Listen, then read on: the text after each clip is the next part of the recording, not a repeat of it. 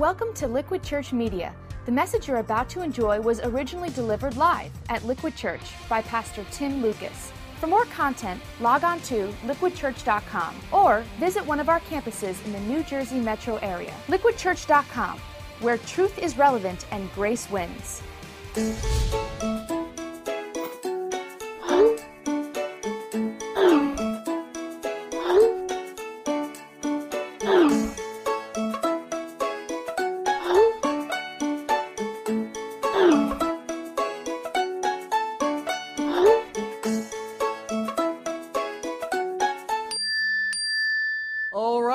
Welcome, everybody, to week two of FAQ. Welcome to Morristown. Welcome, New Brunswick. Glad you guys are here. We are taking the most frequently asked questions uh, at Liquid around the world that come in online. And uh, today I want to address a question that seems to pop up every year or so. Uh, somebody put it this way they said, Did you see the guy who said the world's going to end? Is he a crackpot, a false prophet? What do you say about this? Um, just honestly, every year it seems like there's a Christian leader out there who predicts the end of the world um, is upon us, um, that judgment day is around the corner. Um, this particular year is a man by the name of Harold Camping, uh, who is a radio evangelist. You may have heard of him. He made the prediction that on May 21st of 2011, the rapture would occur. Actually, not just that, at precisely 5:59 p.m. And uh, that was in the spring. Um, obviously, we're all still here, and yet his doomsday predictions made a lot of headlines. Unfortunately, it also left a lot of well meaning people bewildered. This is how ABC News reported it. Well, you likely heard the headlines that the world, according to some, was supposed to end last night this time. And tonight, for those true believers who were looking forward to heaven, the absence of disaster, well, it's now the disaster. And so Ron Claiborne has the story of one man who spent nearly all of his money to warn of that impending disaster. And Ron asks him, how does he now explain himself? At 6 p.m., Robert Fitzpatrick looked at his watch, waited, and nothing happened. As some in the crowd jeered, Fitzpatrick looked stunned. I don't understand what happened. This is the year. All the calculations indicate this is the year. Those calculations were made by this man, radio evangelist Harold Camping, who claimed he had unlocked secrets written in code in the Bible. I am utterly, absolutely, absolutely convinced it is going to happen. Today, a spokesman for Camping said he is home in seclusion, and according to Camping's wife, he's mystified that his doomsday prediction did not come true. Meanwhile, the internet was brimming with mockery of Camping and his followers, some posting photos of empty clothes, ridiculing the rapture that was supposed to have occurred on doomsday, when a select few Christians would ascend to heaven leaving their clothing behind. Never expected to see that. Fitzpatrick, who had thought he'd be spending his first day in heaven, was back in his New York City home, watering his plants, reading his Bible. Part of me was excited with anticipation for what I hoped would be coming for me, and part of me was in dread of what would be coming for those who are not saved. Fitzpatrick, a retired transit worker, spent most of his savings, $140,000, on posters warning of the apocalypse. He says he'll leave them up. The warning on those signs is still valid. Judgment Day is coming. And so Ron Claiborne's with us now. He's lost nearly all of his money, and yet uh-huh. you were telling me he's now simply pushed off the date? Well, you saw there he was clearly shaken that doomsday, the judgment day did not occur yesterday. He went home, he thought about it some more. Now he says his faith is restored as strong as it ever was, and he believes that this will happen. It didn't happen yesterday, but will happen this year. He fervently believes it will happen in 2011. So, what do you do with predictions like that? The end times, the last days, you know, all of the uh, talk about the rapture, because every year uh, somebody says, hey, they've done the math, they've kind of cracked the code, and uh, they know for sure when Judgment Day is going to hit. Um, Harold Camping, for his part, he simply moved the date forward to October. Uh, and somebody texted this. They said, So is any of this rapture talk true, or is it just hype? And that's understandable, candidly. It's hard to even watch that piece a little bit. You feel so deeply for a guy invested $140,000 of his money. Every year, it seems, um, new movies come out, 2012, that say the world's going to end based on some new prediction, the Mayan calendar, uh, the Nostradamus predictions. But the question that I have is, what does the Bible actually say? And so I want to invite you to open up your Bible and look for yourself. Turn with me to Matthew chapter 24, um, in which Jesus really gives probably the best explanation of what we can truly expect. The chapter here, you'll notice uh, the heading is actually Signs of the End of the Age. And what it says in Matthew is that Jesus was sitting on the Mount of Olives when the disciples came to him privately with this question. Tell us, they said, what will be the sign of your coming and of the end of the age? And Jesus answered, Watch out that no one deceives you. For many will come in my name, claiming I am the Christ, and will deceive many. You will hear of wars and rumors of wars, but see to it that you are not alarmed. Such things must happen, but the end is still to come. Nation will rise against nation, and kingdom against kingdom. There will be famines and earthquakes in various places. All these, Jesus said, are the beginning of what's the phrase here, church? Say it out loud birth pains. And we'll just stop there because you have to admit, when you read Jesus' very description of the signs of the times, there are some very disturbing parallels in the world around us. I mean, it's hard to watch the nightly news in the midst of breathless reports of natural disasters, wars across the Middle East, and say, hey, is this what Jesus is talking about? I mean, I want you just to think what we have witnessed in the last couple years alone. We had that earthquake in Haiti last year that killed over 100,000 people, devastated Port au Prince. Um, this March, we had a 9.0 magnitude earthquake in Japan that kind of unleashed that tsunami. Giant tidal wave led to a nuclear meltdown. Um, that word tsunami came on our radar in 2005 with that disaster in Indonesia, wiped 200,000 people off the face of the map. Um, this week, there's a, a, famine in Somalia. I don't know if you've seen this on uh, CNN. It's absolutely tragic. About 300,000 children who are on the brink of starvation. And when you see these natural calamities strike one after another, it gets you wondering. In fact, somebody actually texted, they said, Hey, are these natural disasters, are these signs of the end times? You know, earthquakes, they said, wars, global recession. And you have to admit, there's a lot going on. And not all of it is actually natural disasters, many of them are man made. In the last five years, we've undertaken two wars in Afghanistan and Iraq, and the entire Middle East is really engulfed, engulfed in conflict. Um, this year, particularly, was historic for the social revolution that's inflamed the Arab world. You've had the uprising in Egypt of Tahrir Square, uh, Libya, Syria. That entire Arab region is in turmoil, tremendous instability. And uh, you add to that, you know, the tinderbox, the, the, the match of radicalized Islam and, and terror.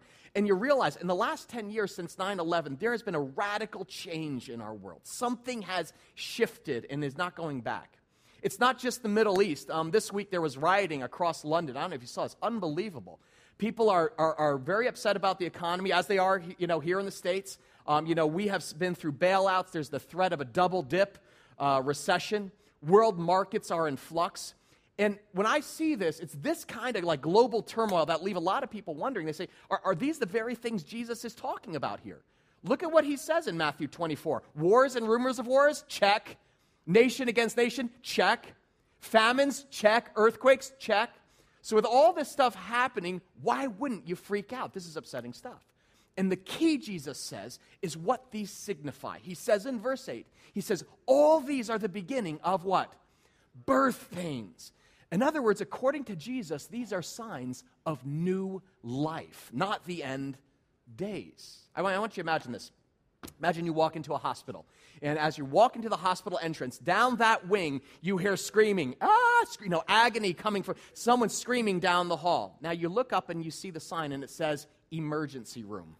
You've got reason to be concerned. You've got reason to be upset. But let's say you hear that screaming, and you look up, and the sign says maternity ward you would have a 100% different interpretation of those screams, wouldn't you? You'd say, oh, wow, new life is on the way, about to spring forth. And guys, this is key for how we think about the end times. It makes a huge difference if you think the world is just on its last legs, limping along in pain and anguish, bleeding until Jesus returns and sends it to hell in a handbasket. And Jesus says, No, the kingdom of God is near. It's birth pains. All this anguish and labor is signs of new life on the way. It's about birth, not death, says Jesus. The kingdom of God is on its way to earth, and actually, God is in the process of making all things new, the renewal of all things. We talked about this in our Heaven and Hell series. So, there's incredible reason for hope and to actually engage in bringing God's hope and healing to a hurting world. The problem for us occurs when people start reading prophecy like this and begin obsessing about specific dates and times. Because they start making calculations and start issuing predictions, which is like misses Jesus' big point yes, Jesus is going to return to this earth. He promises that in verse 30. He's also saying that actually he's going to gather his people from the four corners of the globe and take them with him to heaven. However, he says clearly, no one knows about that day or hour, not even the angels in heaven, nor the Son, but who? Only the Father. And this is key, folks. If Jesus says no one knows the day or hour, guess what? You ain't the exception. Harold Camping is not the exception. He may love Jesus, but he doesn't know more than Jesus, okay? Not even the Son knows, but only the Father. Only the Father sets the timetable for God's prophetic calendar. And, and in many ways, guys, this is very liberating. because that means whenever somebody like you know they, they, they, predict a certain date may 21st 2011 or next year december 12th 2012 12 12 12 you know one thing for sure it ain't going to be that day, okay? That's definitely one day it's not going to be. That's why Jesus says, therefore, I want you to keep watch because you don't know on what day your Lord will come. So, our job, guys, let's get this. Let's from the outset. Our job as followers of Jesus is not to make predictions, but preparations. We are to prepare this world for his return. We're to actually do what Jesus did when he came to this earth the first time. What did he do? He healed the sick, he fed the hungry, he cared for the poor. We're supposed to engage, not escape. We're supposed to reach out with love and compassion to serve those in need, just as Jesus did. So it's about engaging with this present world, not like escaping from it. We're to prepare people by loving them, not scaring them with doomsday predictions. Jesus could not be any clearer on this. He says, So you also must be ready, because the Son of Man is going to come at an hour, what? When you don't expect him. In other words, look around you. Something's on the way, Jesus says. These are birth pains. The kingdom of God is at hand. That's how Jesus put it all throughout the Gospels. So the idea is really to let this kind of stuff, eschatologists talk about like the end days, it's supposed to stir your heart to compassion, not fear and isolation. That's kind of what I think is behind a lot of these questions we got on the end times. I thought this person put it eloquently. They said, I believe in Jesus, but all this stuff about the rapture and judgment day freaks me out. And then they just wrote, help. they didn't even have a question. And uh, if you spent time in conservative churches, you probably know what they mean. Uh, growing up, I was first exposed, I heard about the rapture when I was about seven years old. It came primarily through a movie that came out in the 1970s. It was a low budget Christian movie called Thief in the Night. Does anybody remember this at all? Okay, good times. This is, this is good times. Uh, because it tells a story of a girl named Patty who wakes up one morning and realizes she got left behind. Thanks to YouTube, I found the trailer. Enjoy. Speculation is running high that some alien force from outside our system has declared war on our planet. And there will be no place to hide. Hide. Hide. A thief in the night. I wish we'd all been ready. Now to the screen comes a powerful story of Bible prophecy. I know what's going on is evil, but I'm not going to join it. A Thief in the Night is coming from Mark 4 Pictures in color. Please do not reveal the ending do not reveal the ending. Uh, that movie scared the bejesus out of me when I was a kid. I like wanted to come closer to Jesus, but I was also very scared because when you hear like one day you may walk home and your mom and dad are evacuated and you've been left behind, it shakes you up pretty good. And um, it's laughable now because I look at that and it's like, you know, the Antichrist, he like drives around this crummy van. It's like totally a joke. But I'll never forget. It's, it's funny now, but man, it freaked me out because this girl, Patty, wakes up and her radio is blaring, her alarm clock's going with this news report that millions of people have disappeared from the face of the earth. And she walks into her bathroom and sees this electric razor in the sink on just buzzing like someone was about to shave and dropped it and uh, she realized her beloved Jim was about to shave. Then zip, snap, he just kind of was, you know, was raptured. And Patty was left behind. When I was seven years old and saw that, that freaked me out something awful. For weeks, I would run home after school and come running in the back door of the kitchen to see if my mom was still there, because she was like usually like chopping up apples or something. And see, did I get left behind? And uh, my older brother Ted, uh, he would torture me a little bit because he's like, dude, you will definitely be left behind.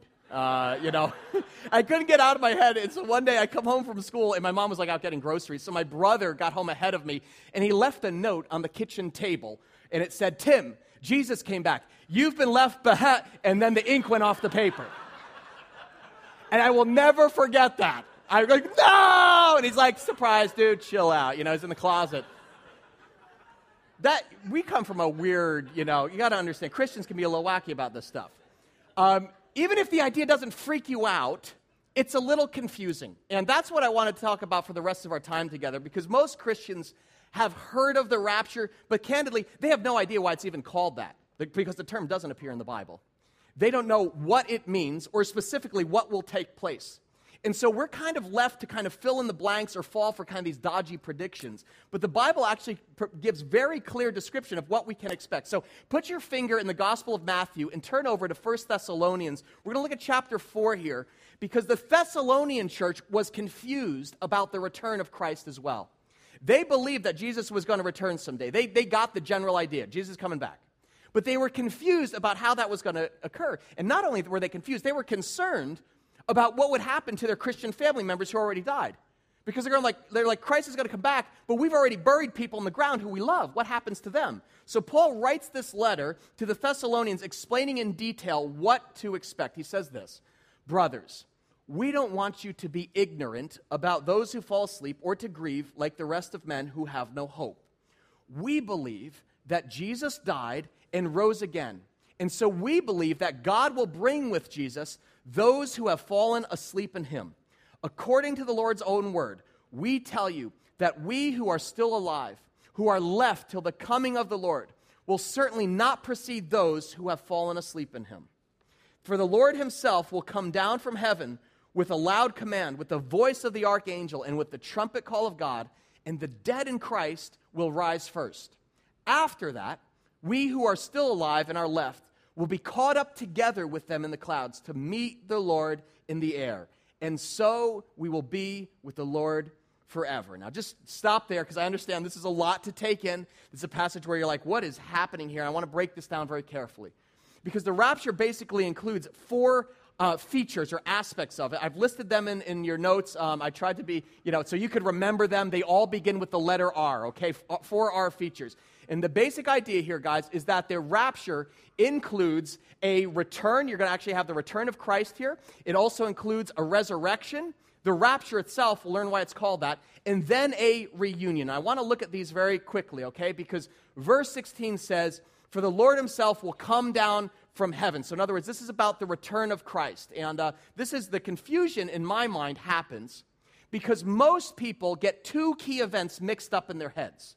They get the rapture and the second coming confused. Let me share with you a simple graphic that I think will help you get a handle on these two concepts. If you take a look at this over here, and I've printed this in your notes, you can see on the far left, you have the first coming of Jesus. In other words, when Jesus was born in Bethlehem 2,000 years ago, he lives the sinless life in our place. It takes him to the cross where he dies as a sacrifice for all of mankind. Three days later, he is raised back to life and he ascends to heaven, the incarnation. This is the first coming of Jesus. After Jesus left for heaven, the church was born. Okay, that's the next key thing. We entered what we call the church age, where basically now, the church, we represent the presence of Christ to this world. We do that imperfectly, do we not? but this is where we're living, and this is where, where we're at. In the church age, we are the bride of Jesus Christ. What happens here in Thessalonians is known as the rapture. And what you can see here is that when Christ returns to this earth to get his bride, what is happening is you'll see all the all believers through all of history in the world, okay, we're following Christ.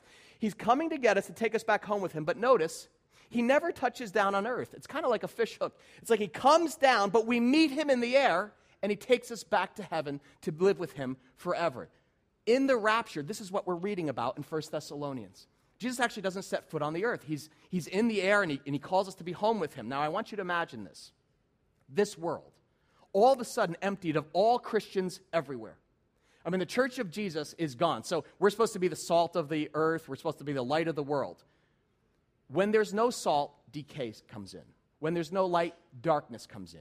And what Scripture says is that a period of darkness and decay will take place, seven years, known as the tribulation. And this is, this, is a, this is where people kind of freak out because it's a time of catastrophic global upheaval. And in the Battle of Armageddon, we have what's called the second coming of Christ. And this is when Jesus comes down to this earth. Not to claim his bride, he's already done that seven years earlier, but he comes down actually with her. And he comes down with his believers to establish the kingdom of God on earth. Together, we're setting that up. That's what we're preparing God, the, the world for right now. And that's going to be a time of peace that'll last approximately a thousand years. It's a period that's known as the millennium. And then eternity begins. And so we'll be with the Lord forever, as verse 17 says. The problem here is that most people get the rapture and the second coming of Christ confused. Most people are like, I know Jesus like is returning and then he like comes back, but then he leaves and then I don't know, there's like a dragon in here. You get, you know, people they get all jumbled up. And, and this confusion is what Paul's addressing here. He actually begins by saying to Thessalonians, he goes, Brothers, I don't want you to be ignorant.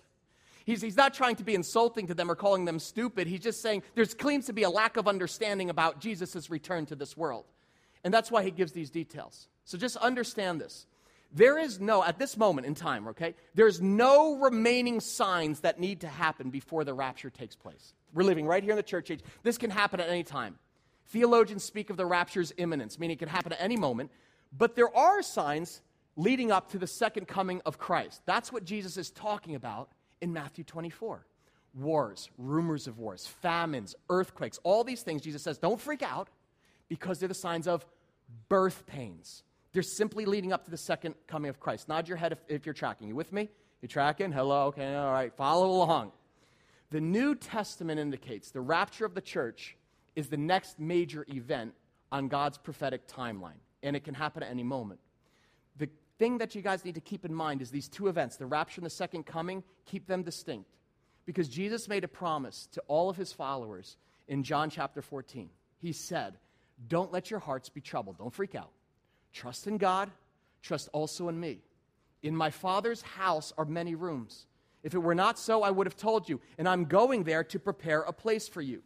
And if I go and prepare a place for you, I will what? Let's read it together. I will come back and take you to be with me so that you may also be where I am. Guys, that's the promise that's being fulfilled at the rapture, okay?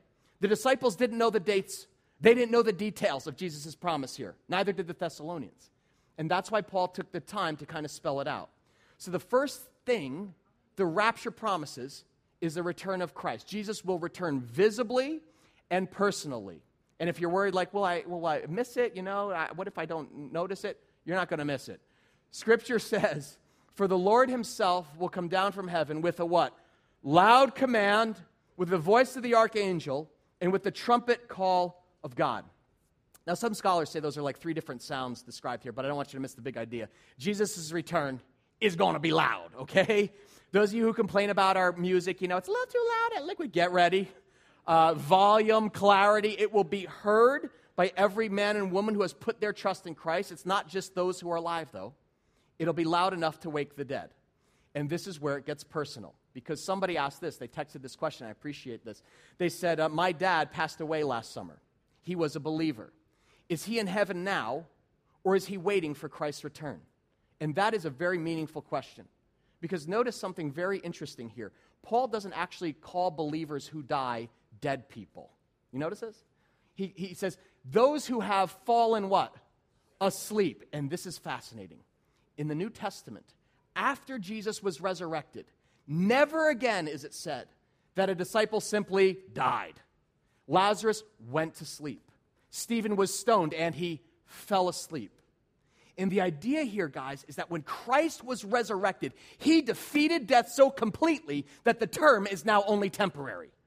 That word asleep comes from the Greek word koimaterion, which was basically a motel in the first century. Somewhere you could check in and get a good night's rest, and you wake up in the morning, you're refreshed, and you travel, you keep going on your journey. That word koimaterion is where we get our English word cemetery. It literally means a place of rest. And that's where early Christians buried their loved ones, in, in a, in a koimaterion, a resting place. My kids and I, this is going to sound weird to you. My kids and I, we go play in this graveyard by the house. Does that sound weird? It's especially weird on Halloween, but I'm just go with me.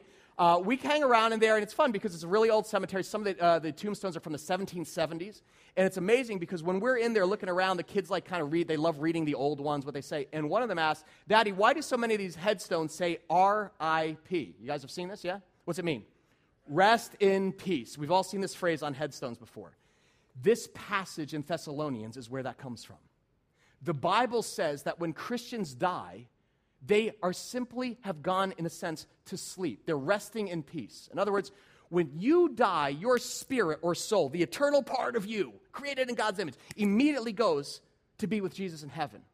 but our physical body is buried. It's put in the ground where it remains in a place of rest, waiting to be revived when Jesus returns. It's a temporary thing, Paul says. He says, according, according to the word, Lord's own word, we tell you, we who are still alive, who are left to the coming of Christ, will certainly not precede those who have fallen asleep.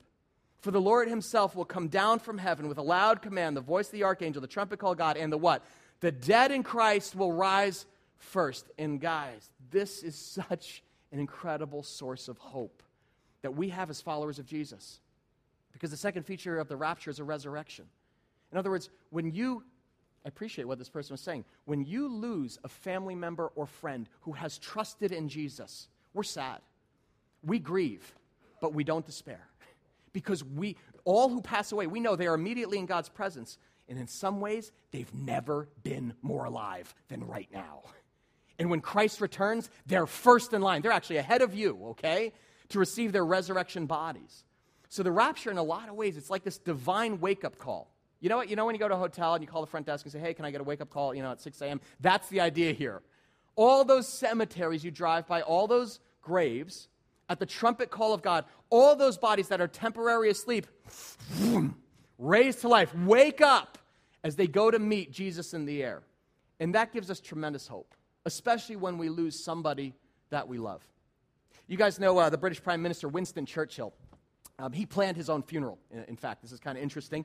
Um, and what he did, it was kind of clever. He actually had at his funeral a trumpet player perched in the highest reaches of St. Paul's Cathedral. And after his coffin was lowered in the ground, he had the trumpet player play taps. You know how taps goes?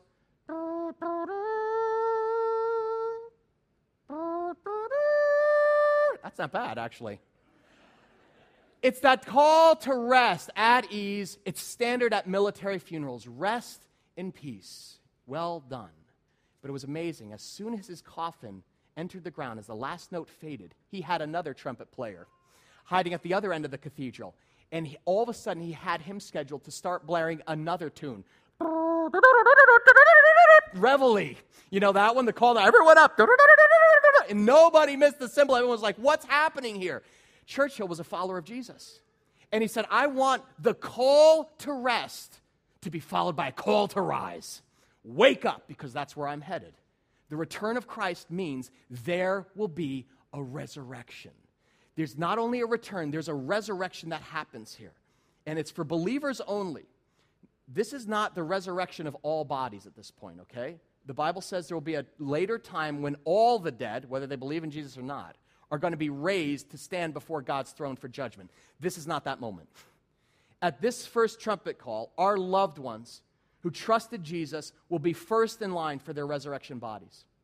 Now, somebody actually said, I heard the word rapture uh, isn't even in the Bible. Is, that, is it hocus pocus? Where, where does this come from? Verse 17 tells us where you get the word rapture from.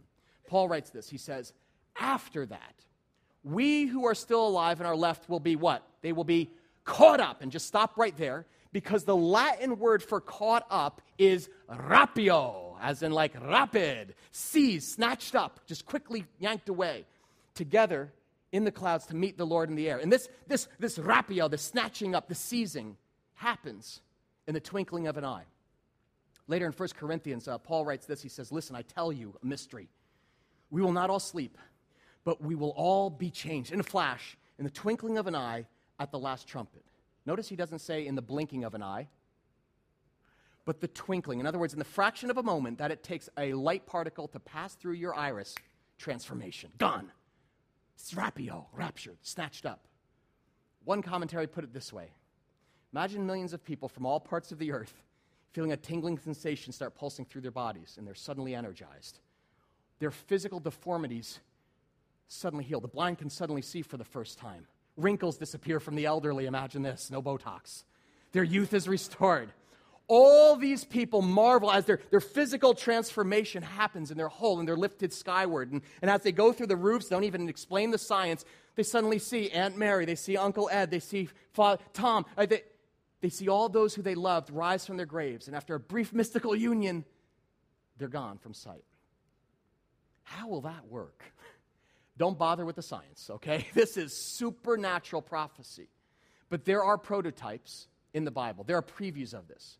Hebrews 11 speaks of Enoch, who uh, by faith, it says, was taken from this life so that he did not experience death. He couldn't be found because God had taken him away. In Acts 8, the, after Philip baptized the Ethiopian eunuch, it says, when they came up out of the water, the Spirit of the Lord suddenly took Philip away, and the eunuch didn't see him again, but he went on his way rejoicing. And the idea here, guys, is that each of these are prototypes or previews of what's going to happen en masse when Christ returns. Each of us will be given glorified bodies at that moment at the rapture. And, and this is so hopeful, again, if, if you've lost somebody. Even if you haven't lost somebody, it changes your perspective. Um, I was, um, Pastor Tom and I were, were, out having breakfast at this diner, and uh, the waitress is like taking our order, and he's like, "Oh, I'll have an omelet. Uh, put, you did you put a little extra cheese and, uh, and bacon on that?" And she's like, "Yeah, anything else?" She's like, "Yeah, I'll take a side order of bacon." And I was like, "Wow, bacon on the omelet, side order of bacon." He just goes, "Back off! I'm waiting for my glorified body." You know, he's like, he, I, it's like, fair enough. All right. The rapture includes a return, a resurrection, the rapture itself, and then finally a reunion. I want you to get this because this is probably the coolest part of all. Paul says, after that, we who are still alive will be caught up together with them in the clouds to meet the Lord in the air. And this is really a sweet reunion. Uh, if you've ever been to family reunions, you know how good it is to see those uh, people in your family who maybe you haven't seen in a while, or actually, maybe you don't like family reunions. Uh, that's okay because your nasty aunt will be glorified too. Okay, this is a good moment. But this reunion has three aspects dead bodies reunited with their spirits, resurrected believers reunited with living believers, resurrected believers, raptured believers reunited with the Lord together. And guys, this is like this, this stunning picture of hope in a world where there's so much sorrow. People were be put, putting to, they were getting put to death in the first century. And Paul's like, let, let us encourage one another. Look what's going to happen here. Do you guys see this? This is not all that the world is. It's not just death and destruction and decay. It's all about life, it's restoration, it's resurrection. I'm going to tell you something. My family's life, the reality of this, spoke to me um, when my grandmother passed away. My grandmother, godly woman, she uh, loved Jesus. I loved grandma. We were actually very close. It was very hard to lose her. But I'll never forget my grandma's funeral because I had to do the eulogy. I was a pastor. Okay, I'll do the eulogy. So I'm organizing my notes and stuff, and I'm like all nervous because it's my grandmother. And my little girl Chase comes up and she hands me this. She goes, Daddy, I drew this. I said, what, what, what do you have there? This is a picture of heaven. And it's the way it's described in Revelation. You can see like the gates made out of pearls. There's, there's gold streets, gemstones, all this kind of stuff. And she has a banner over here that says, Welcome home, Nana. Yeah? And uh, I just like went to pieces. Because I'm like, that's exactly right, sweethearts. Welcome home. And she says, Graham, Nana must be so excited to see Jesus. And I was like, You know it. I was like, I can't wait to see her someday. And she said, I can't wait to get there, Daddy. That's my girl's view of the end times. That's my daughter's eschatology at nine years old. It's not supposed to change. It's, I can't wait to see my Lord. I can't wait to see the loved ones who have trusted him faithfully in this life. And, folks, that's the hope of faith in Christ. That's the promise for those who trust Jesus as their Lord and Savior. So, so whatever this world throws at you, if you're a parent and like you've lost a child, or you're a widow and you long for your spouse, you're lonely, live or die in this world. The Bible promises in eternity we will be reunited with each other and with Christ forever and ever. For Christians, death is not the end, it's birth pains, it's the beginning, Jesus said. And that's supposed to make us hopeful, not fearful, hopeful, full of hope. Do you see how hopeful the rapture is? There will be a return, followed by a resurrection. The rapture itself and the sweetest reunion of reunions. And Paul ends all of this by saying this. He says, Therefore, what's the word? Encourage each other with these words. In other words, all this talk about the last days, the rapture, the end times, it's not meant to scare you. It's meant to encourage you. It's meant to put courage into you. It's meant to inspire you, put the spirit in you. Guys, this, this, this is not just a kid's picture. This is the eternal promise of the living God for all who believe. Amen? That's it. And so if you take a look back at this timeline, okay, you can see what the future holds according to God's word. And I need to tell you this. I need to tell you this because well meaning Christians sometimes get nutty about this stuff, man. There are all sorts of different views out there among scholars about like what precisely timing these events are all going to occur in. Uh, this is more of like a pre tribulation kind of picture of things. Don't get confused or caught up in debates in that jargon. I'm premillennial, I'm postmillennial. The older I get, the simpler I make it, okay? When folks ask, what, Tim, what's your official position as the pastor? I tell them I'm panmillennial. I believe in the end, it'll all pan out. because when Jesus comes, he's going to fix this, okay? Wherever we are on this timeline, one thing is certain Christ is closer today than ever before in history. So understand this. Good people can disagree on the timing of things and still miss the big E on the eye chart. What's the final destination on the journey for every person? What? Eternity. All Christians agree from all time that everybody spends forever somewhere. The question is I'm just going to come right out and ask it. For those of you who haven't made a choice to believe, what are you waiting for? Do, do you know where you'll spend eternity? My daughter can go and she can get a master's and a doctorate degree in end times eschatology and all this. And other, but the end of the day, this is it. This is all you need to believe to begin that relationship with God. You may not know the precise date that Jesus is going to turn, return, but you can know the precise date that you trusted him in your heart. And I want to give you the opportunity to make that day today. You know, some of you have been coming for a while. I was talking to somebody, and they were like, Hey, Pastor Tim, I've been coming for like 12 weeks. I'm starting to really weigh this Jesus stuff. At first, I thought it was dorky and weird, and, but I noticed you guys are honest about being dorky and weird. And I'm starting to think maybe there's something to Jesus is claiming my life. What do, you, what, what do I need? What do I need to get in on this thing? You need the faith of a child, Jesus says. Because at the end of the day, it's all about love. My daughter loved her Nana, and she loves Jesus, and because of that, she knows she'll see her again and she can't wait to see Jesus too. It's all about God's love. He came the first time because he loved you. He said, I love you so much, it hurts. I want to die for you to show you my love. And when he comes a second time, he's coming to bring you to life, eternal life. And he says, I want you to be part of the restoration of all things. And all you have to do is ask. You simply confess your sins. You, you ask his spirit to cleanse your heart and literally trust your life to Christ. That's how simple it is. So, guys, you can leave here with confidence, knowing where you're going if you've never done that before. I can't think of a better day to do that than today. We're going to have communion in a minute. You know what communion is? Jesus says, I want you to take the body and the blood, and I want you to do this as a way of remembering me until I return. So that's what we're going to do. We're going to remember Christ. But if you've never received Christ, invite him into your heart, your life. The pastor would be love to pray with you at each of your campuses, wherever you are. Come up to the communion table and receive that as his gift to you. Amen? All right, let's bow our heads and pray, everybody. Lord, I thank you. I thank you, God. Thank you, thank you, thank you for um, your goodness. God, you came up with the rescue plan that would bring your son to this world, a backwater town in the Middle East 2,000 years ago. And Father, Jesus, we believe by faith, because you died and were resurrected again, you will come back again for every man and woman. I thank you right now. I ask that your Holy Spirit, Lord, would just fill the hearts of your people. Confirm, Lord, for them your deep love for them.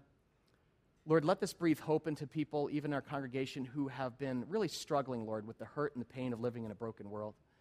Thank you that you're making all things new, putting it all back together through the resurrection power of our Savior Jesus. And I pray right now for people, men and women, at each campus who are going to come forward to receive communion. As they do, this would be their act of birth, that they are receiving Jesus into their heart through faith, and that you would save them to the very end. We ask that in the name of Jesus. And all God's people said together, Amen. Thanks for listening to Liquid Church Media. If you were inspired or challenged by today's message, we hope you'll tell a friend. For more content, log on to liquidchurch.com or visit one of our campuses in the New Jersey metro area. Liquidchurch.com, where truth is relevant and grace wins.